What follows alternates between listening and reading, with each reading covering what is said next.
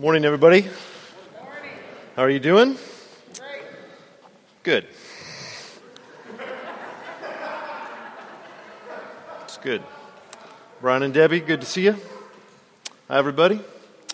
Uh, let's open the scriptures. We're going to be in Ecclesiastes chapter 5 this morning. Ecclesiastes chapter 5.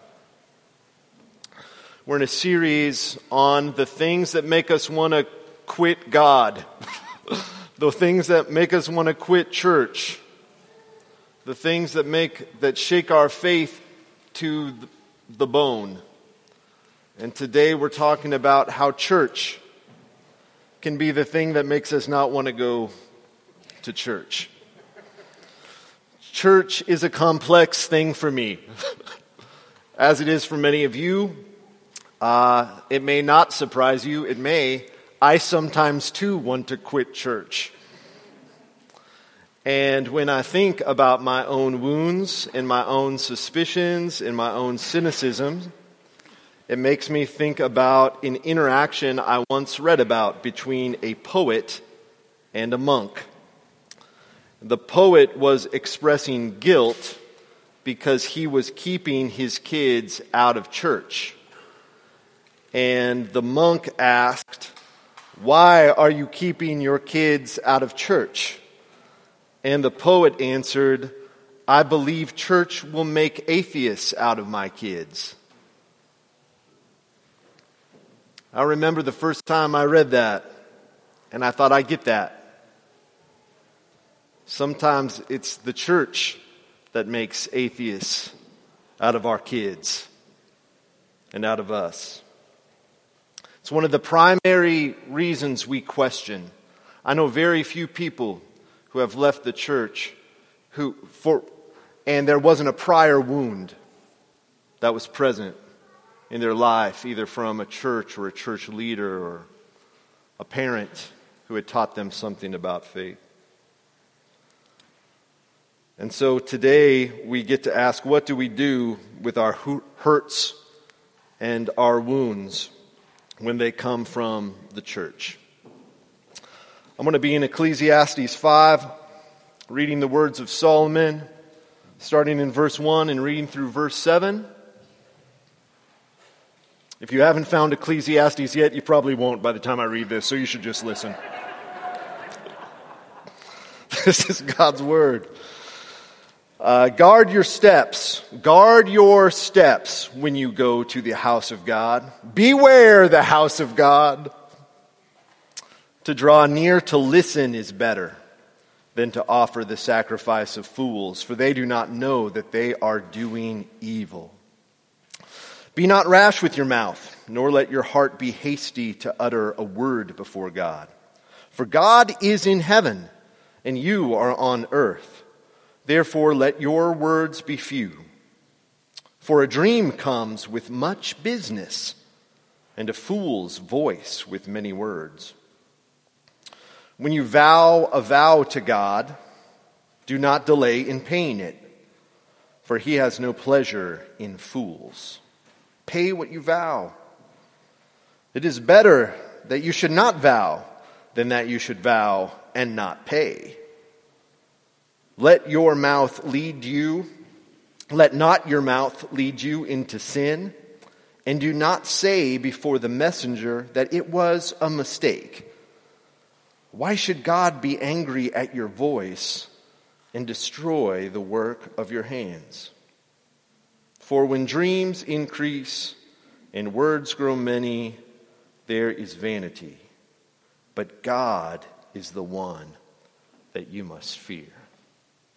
This is the word of the Lord. Thanks be to God. Let me pray.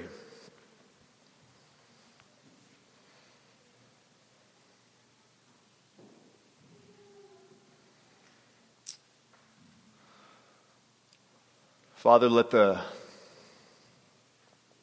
let the words of my mouth and the meditations of my heart be acceptable in your sight.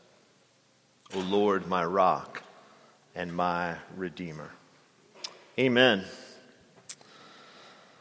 Um, The first thing I want us to see is that the scriptures, there's a realism here when it talks about the risks of going to church. Solomon starts by saying, Guard your steps. Beware the church. Why? Because there are fools that go to church. And there is folly in the church. There be fools at church. Did you know? Usually they're the ones talking. Uh, and it's not that there's not fools or foolishness everywhere. You can find fools online just as easy as you can find them in the church. You can find them in LPS. You can find them in any political rally. There's fools and hypocrisy and pain and hurt everywhere. And it's not that there's not folly in your own heart. Yeah, it's there too. Um, it's just when foolishness and folly comes from someone who identifies themselves with God and with a voice that says, Thus saith the Lord, that's a foolishness and folly that is hard to bear. There is a uniqueness that comes with the pain of a church wound. Dan Koch, who has done um, some initial research into spiritual abuse, puts it like this he said that, he says that religion is like nuclear fission. When well done, nuclear fission can give us free electricity indefinitely. Like with a little bit of care and a little bit of stewardship, it can be this tremendous powerful source of energy and flourishing. But when done poorly, it can melt a reactor, kill 10,000 people, and radiate lands for millions of years.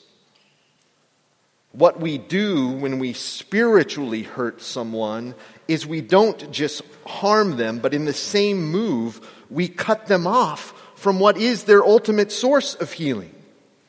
And we make it harder for a person to use their faith and to use their spirituality to draw near to the source of life. That's hard. Many of us have experienced that pain, and that has made us weary, that has made us hesitant, that has made us worn out, that has made us guarded. And you are risking right now to be here and to listen to me.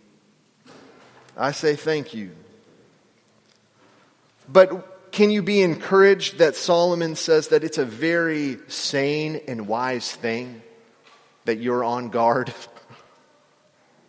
that, that God, through his servant Solomon, tells us that, that God himself is not naive about what goes on in church. He's aware of what goes on in the houses that bear his name. And this loving warning to beware of church actually originates with him. Be on guard. Why? Because of all the foolish words. And I am totally aware of the irony as I stand here speaking. So don't, I'm shaking in my boots. Just believe me. It's a noisy place, church. And you see it there in the passage. Almost everything has to do with speech or words. This critique, this warning. It's about all the noise. Now, let's be clear. There's a certain kind of noise that God loves. He, he loves the sound of new neighbors being greeted. He loves the sound of, of tears being shared and shed over holy things. He loves the sound of worship being rendered. He loves it when Mona comes in and I can hear her on the daycare side of the building. I think he likes it when Isaac does the caca voice to, when the bats come out. And he tries to. There are sounds that God loves. And there are certain kinds of noise that he does not appreciate because it makes the church a dangerous place. And first, it is the sound of people saying one thing and doing another. It's right there in verse 1. He says, To draw near to listen is better than to offer the sacrifice of fools, for they do not know that they are doing evil. So true worshipers, the wise, they come to listen, to obey, to conform their life to God's heart. But there are others who come and they offer what he calls the sacrifice of fools. Religious devotion and action without heartfelt obedience. They go through the motions, but their heart is far from God. Lots of God talk and God action. Lots of ritual, but not a lot of fruit of the Spirit. Not a lot of true devotion. Not a lot of mercy and justice and a broken and contrite heart, the sacrifices that God says He loves. This is the kind of stuff that the prophets in the Old Testament talk about all the time in those early pages in Isaiah, he's like, You guys are great at new moons and Sabbaths and sacrifices. But you know what you're not good at? Seeking justice, correcting oppression, bringing justice to the fatherless, pleading the widow's cause. It's the sacrifice of fools. There's hypocrisy in the church. There are also boastful promises. Look at verses 2 and 3. It says, For a dream comes with much business, and a fool's voice with many words. A dream comes with much business. You think about churches and their dreams, their business statements, their vision statements about what the, the house of God is going to do for you and the city. It's going to be your best friend. It's never going to let you down. Your small group is going to be the most healing thing that you've ever been a part of. The church is going to change the world. It's going to redeem the city. Careful. Careful. A dream comes with a lot of business, and a fool's voice with many words. And a church can overpromise about what it can be and about what it will achieve. And when it overpromises, it hurts people because those boastful promises become broken promises. So notice all of the language about making a vow and keeping it. You, you make a vow with much words and with great vision about what you're going to do, but then the church doesn't follow through. And when it doesn't follow through, it hurts people. And that happens on both a corporate level and on an individual level. Poor relational follow through is the source of so much pain in the church. Flakiness. I'll be there for you. I'm looking at Mona. Mona asked me to reach out to her last week. I didn't reach, I said, I will reach out to you. And I did not reach out to her. And she forgave me. Poor, when, our, we, when our yeses are not yeses and our noes are not noes, we hurt people when we are not forthright in our speech. So our, our boastful promises lead to, to broken promises. And then there's just people letting their mouths lead them and others into sin, it says. And here I think about James 5, and I think especially about teachers where it says, man, you shouldn't want to be a teacher because they're going to be judged with greater strictness because words can cause a fire and a fire can burn.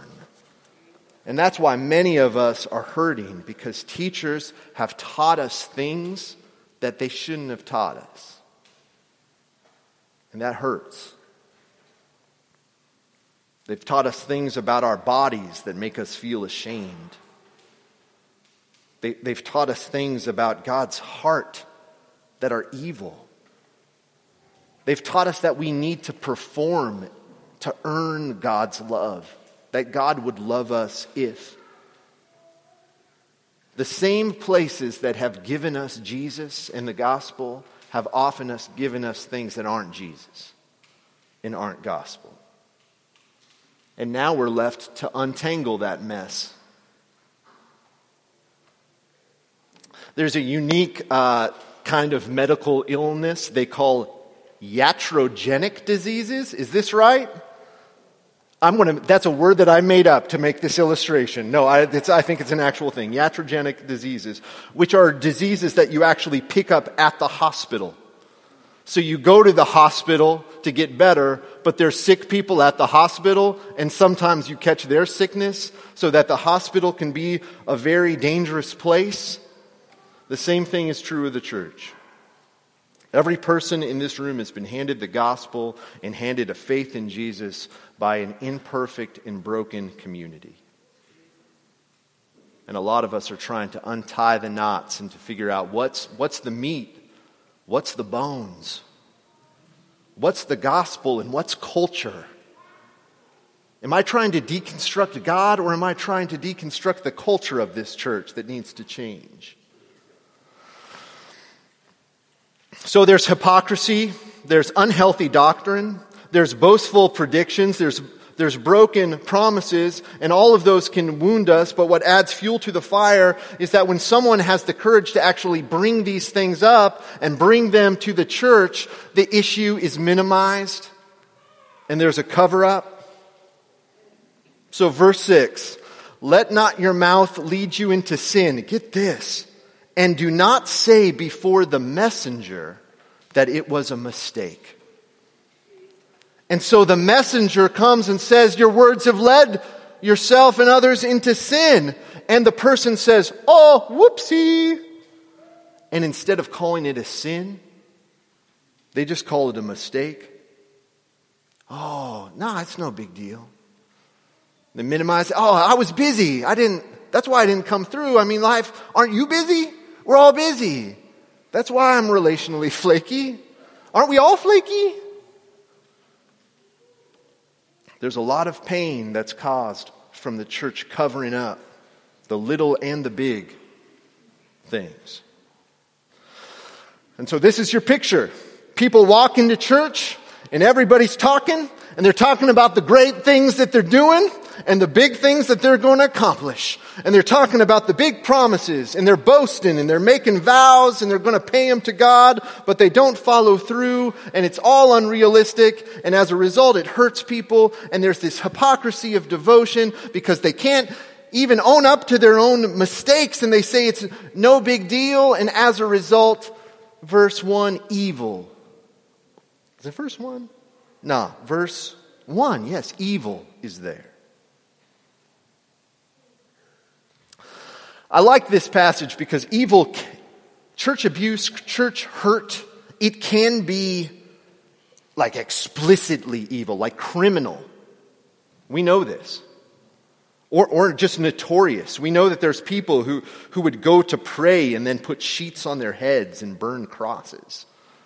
We can think about the names of the big celebrity church leaders and how we've seen them fall and the damage that's been done to so many individuals and to the witness of the gospel as a result. But there is a form of this that is so much more subtle that Solomon wants to bring out. It's the ways that we hurt, the ways that we exclude, the ways that we shame, the ways that we boast, the ways that we speak for God and put words in his mouth. It is our boastful visions and our broken promises and our, our cover ups. And if you've been around here, you will recognize these things. And I realize that I have folly in my heart as you have folly in yours. And we need to ask one another for forgiveness. It says, be on guard. But isn't that wise? Isn't that helpful? That, that, that that Solomon would do this, he really, he's really telling us a couple things. One, he's letting his readers know that he is not naive about what goes on in church, so they shouldn't be either. Church under the sun, as he would say in Ecclesiastes, is not heaven. And some of you are saying, that's for sure. I'm bored out of my mind right now. I don't think that's going to be heaven.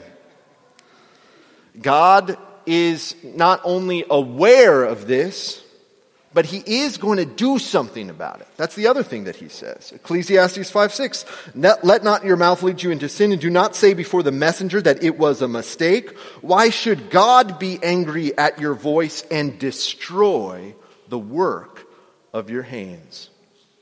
Whoo! And you say, ah, this is why I don't like the Bible. Because God's destroying stuff. And he's angry. And he's going to destroy us, and I don't like that. And what I would say is, I get it, but that's not what he's saying here.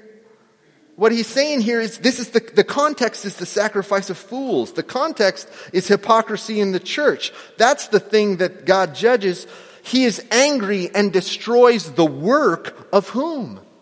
The fool in the church. He gets angry at who we hope he would get angry at.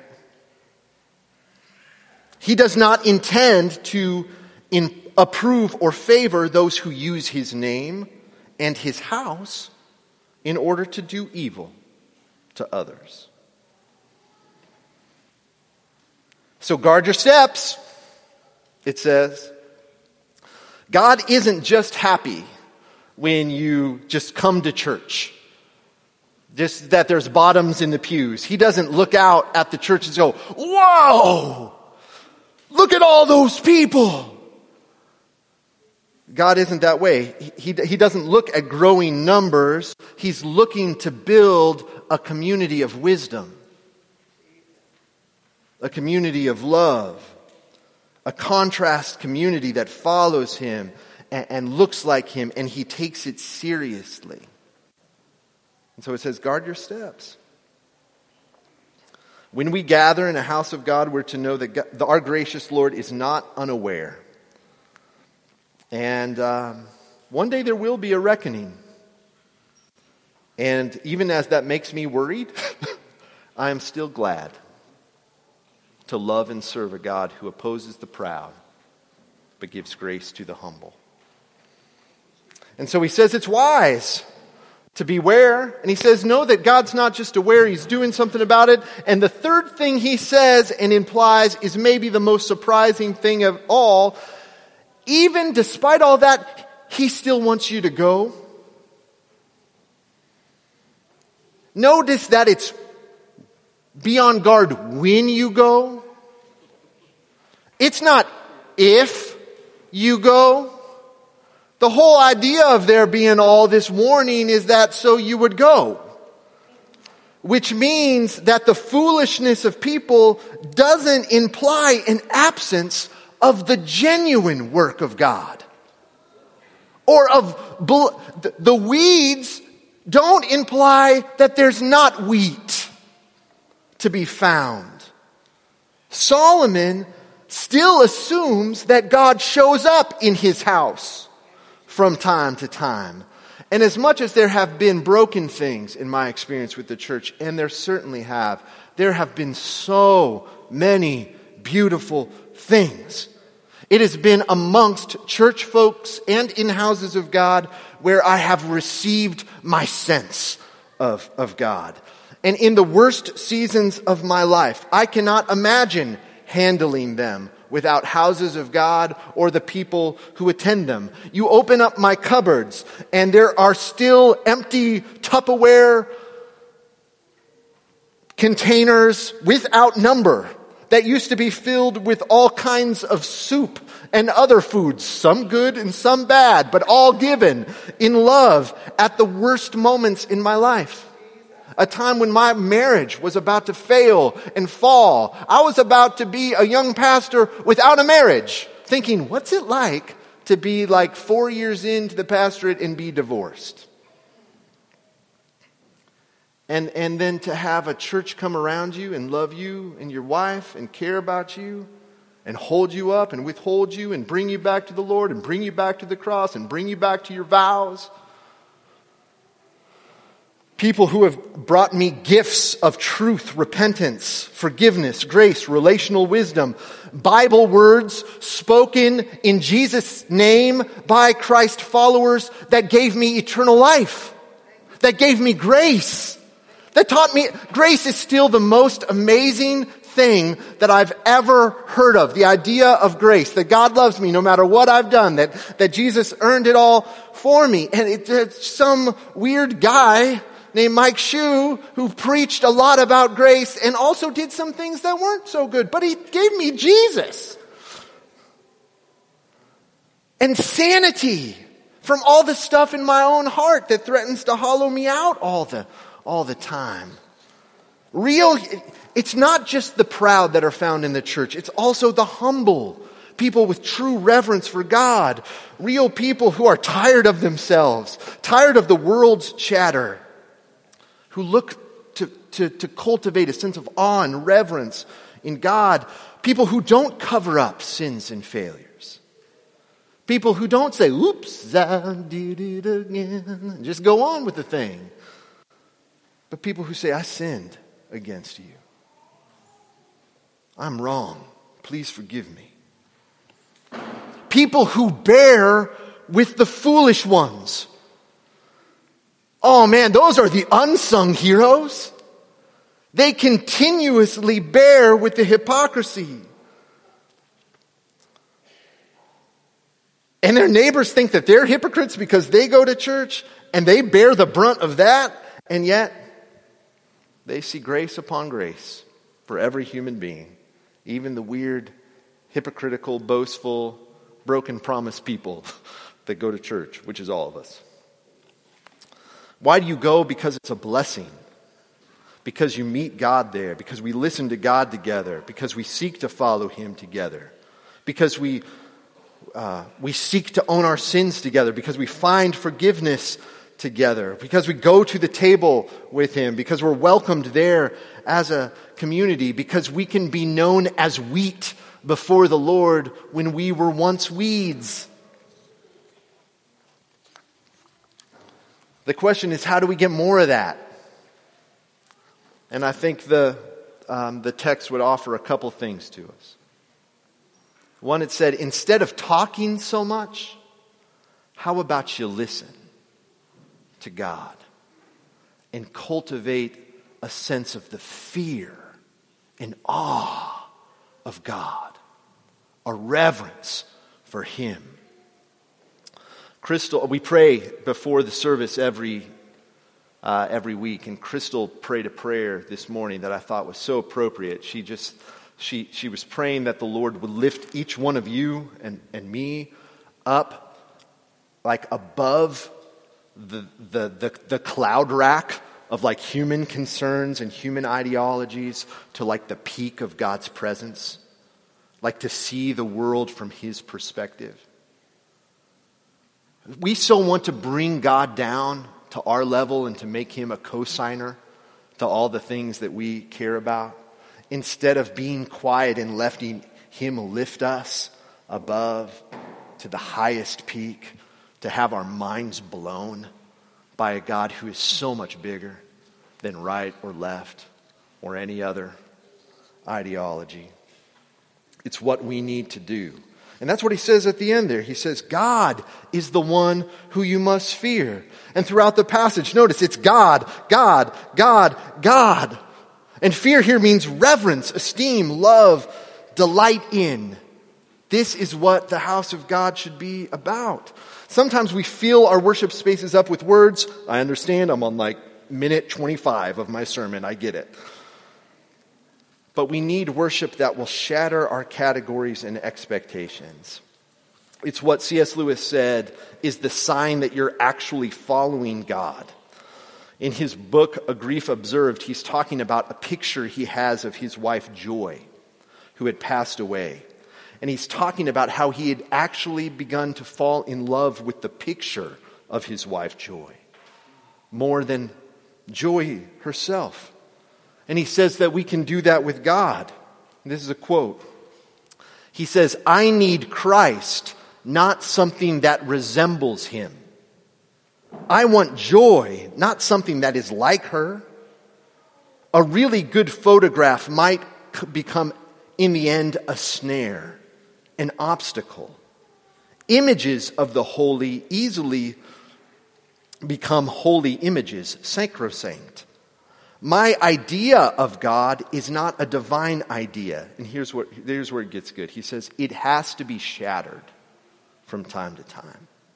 And God shatters it himself. He is the great iconoclast. Could we not almost say that shattering is one of the marks of his presence? The incarnation is the supreme example. It leaves all previous ideas of the Messiah in ruins. If we don't sometimes as a church have that experience, we bring our little ideas about who God is and what He wants to do in your life, in the world, we bring it to church, and if we don't allow Him to shatter it, then we're not worshiping God. For those of us who follow Jesus faithfully, from time to time, He's going to shake us up. It's like Isaiah. Isaiah chapter 6, and he's walking into the temple and he sees the Lord. He like is lifted up in the holy throne room, and his first word is like, oh no! Oy vey! I'm a broken man. Those moments when God reveals himself and we've realized that we've been wrong. He's, he's not conservative. He's not progressive.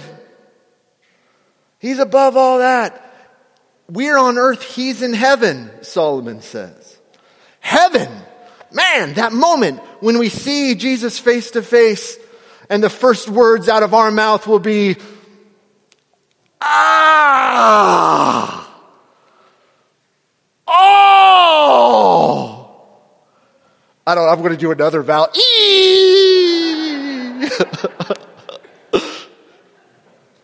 Heaven will be the great deconstruction. Um, Karl Barth once wrote a set of books called The Church, Church Dogmatics, 10 million words long. It said that he didn't even read the whole thing. and he said that in heaven, he'll get there and he'll just throw it on the ground and in the wastepaper basket because there's no words that can contain who God is. We need to create space for awe, for reverence, for the holiness of God. And we need to not only listen to God, we need to listen to one another. There's a lot of people asking questions and doubting right now. And the church is just not good at this. I read a statistic just this last week so this was a national poll. People were asked the question Does the church you attend or had previously attend, uh, how comfortable did you feel at asking your real questions? 70% said they were not comfortable. And they would not speak their doubts to another person who attended their church. 70%. That's like a lot of percent. There's not very more percent above that percent. And we just got to get better at this, man.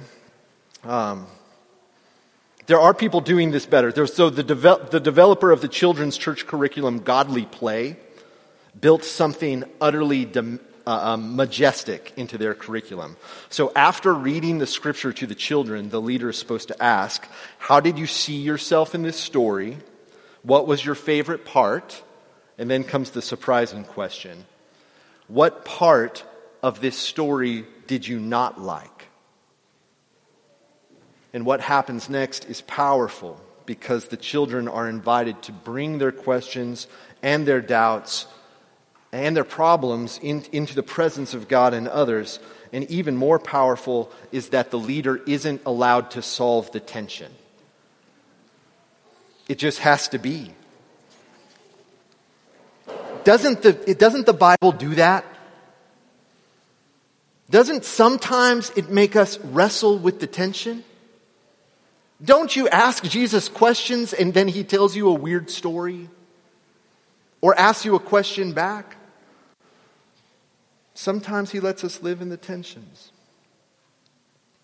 We have to listen to doubts and we have to listen to the pains and hurts. We can no longer minimize the stories of church abuse and pain that come from the, the, the, big church and from our own particular church. We need to listen very much to Jesus about what, how he talks about power and how power can be misused, and that we don't use power like the Gentiles do. We are servants who give up our lives for others. Um, that doesn't mean we don't. Um, when we don't name or listen to folks, we perpetrate the harm that's being done. And the church must be so compassionate and not write anyone's story off. Pope Francis said that the ministry of the 21st century has to be the ministry of the ear. That we've spent the last 2,000 years with the ministry of the mouth. And I think he agrees with Solomon. It's really important that the church listen well we need to become these healing communities again that heal our past and the ways we hurt one another. Places where wounds can be mended and bound because we serve a beautiful God. Um, and these pains are invitations from God to return to our apostolic impulse to be healing communities. Um, Finally, we just need better and more modest visions of the church. That's my last point. When I first started coming to Grace Chapel, great, almost every week they would say that, the, that Grace Chapel is a hospital for the sin sick. Have you ever heard that? Church is a hospital for sinners, not a museum for saints. There's something beautiful about that because what it's saying is that it's supposed to be a place for hurting people. What it doesn't communicate is that the church is also a place that really hurts people. Also, the only reason you would come to a hospital is if you're sick. What if you're feeling healthy? What if you feel like you're better? Then you stop going and attending. It's not a very good metaphor for what the church is. The metaphors that the scriptures themselves give us are more modest and humble, and they will serve us well. So I, I, I take a couple paragraphs as I close from A.J. Swoboda's book, After Doubt. He talks about the metaphors that the church actually has built upon uh, humble and beautiful. He says, Consider Paul's metaphor of God's church as a mystery. As a mystery. The church is a mystery. It isn't something we enter into to get something from. The mystery doesn't exist to provide us with good feelings or to put our adrenal glands on overdrive. A mystery is simply something you enter. And when we enter within, subterraneous and hidden things take place that neither you nor I nor the awkward person next to you at greeting time rationally categorize. It's simply a mystery. And when it's a mystery, friends, the sermon might as well be in Italian. It doesn't matter. When it's a mystery, the way the music done is done becomes far less important than the fact that we are singing. A mystery is a mystery. A mystery is not understandable, rational, manageable, or logical. A mystery is, is entered into simply because it is a mystery. The church is a bit like Narnia's wardrobe, he says. Outside it looks dusty, useless, like an upstairs closet with nothing noteworthy inside. But inside awaits a whole new world of wonder and life and difficulties and challenges and dangers that if you are willing to take the risk will change your entire story forever. And our task is simply this. Enter even with caution. One last metaphor. Or consider Paul's metaphor of the church as the bride of Christ. In this instance, the church is a being, a person, a body, a beautiful woman on her wedding day.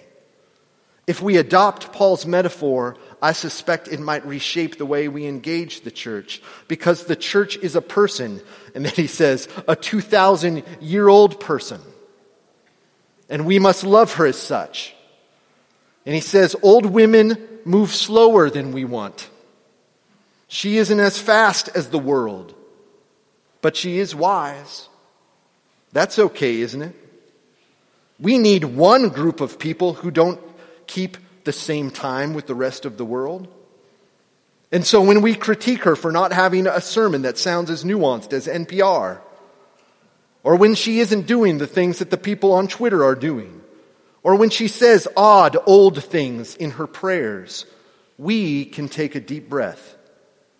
We are with a very old bride, with a diversity of weird people. And here's the thing Christ loves this woman, warts and all. Can we?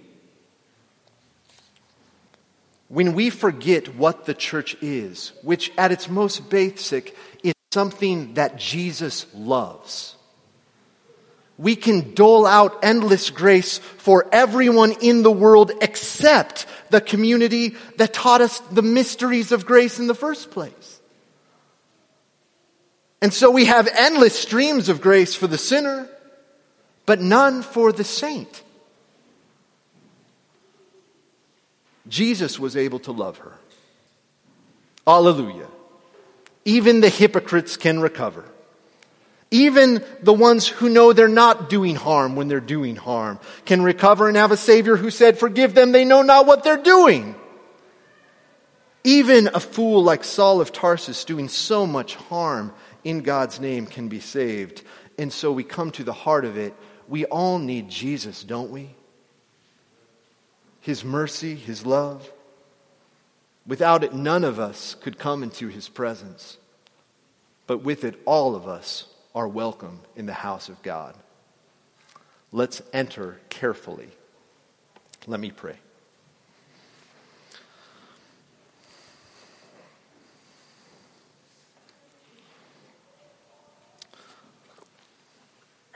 Father God, thank you for your, I don't know, your goodness, your, your, your wisdom in, in asking Solomon to write this and to say, be on guard, watch out. Um, there's risks in church, but it's worth it. I'm found there. The gospel's there. Jesus is there. Forgiveness is there. Awe is there. Reverence is there if we can just be quiet. And so I will for one moment.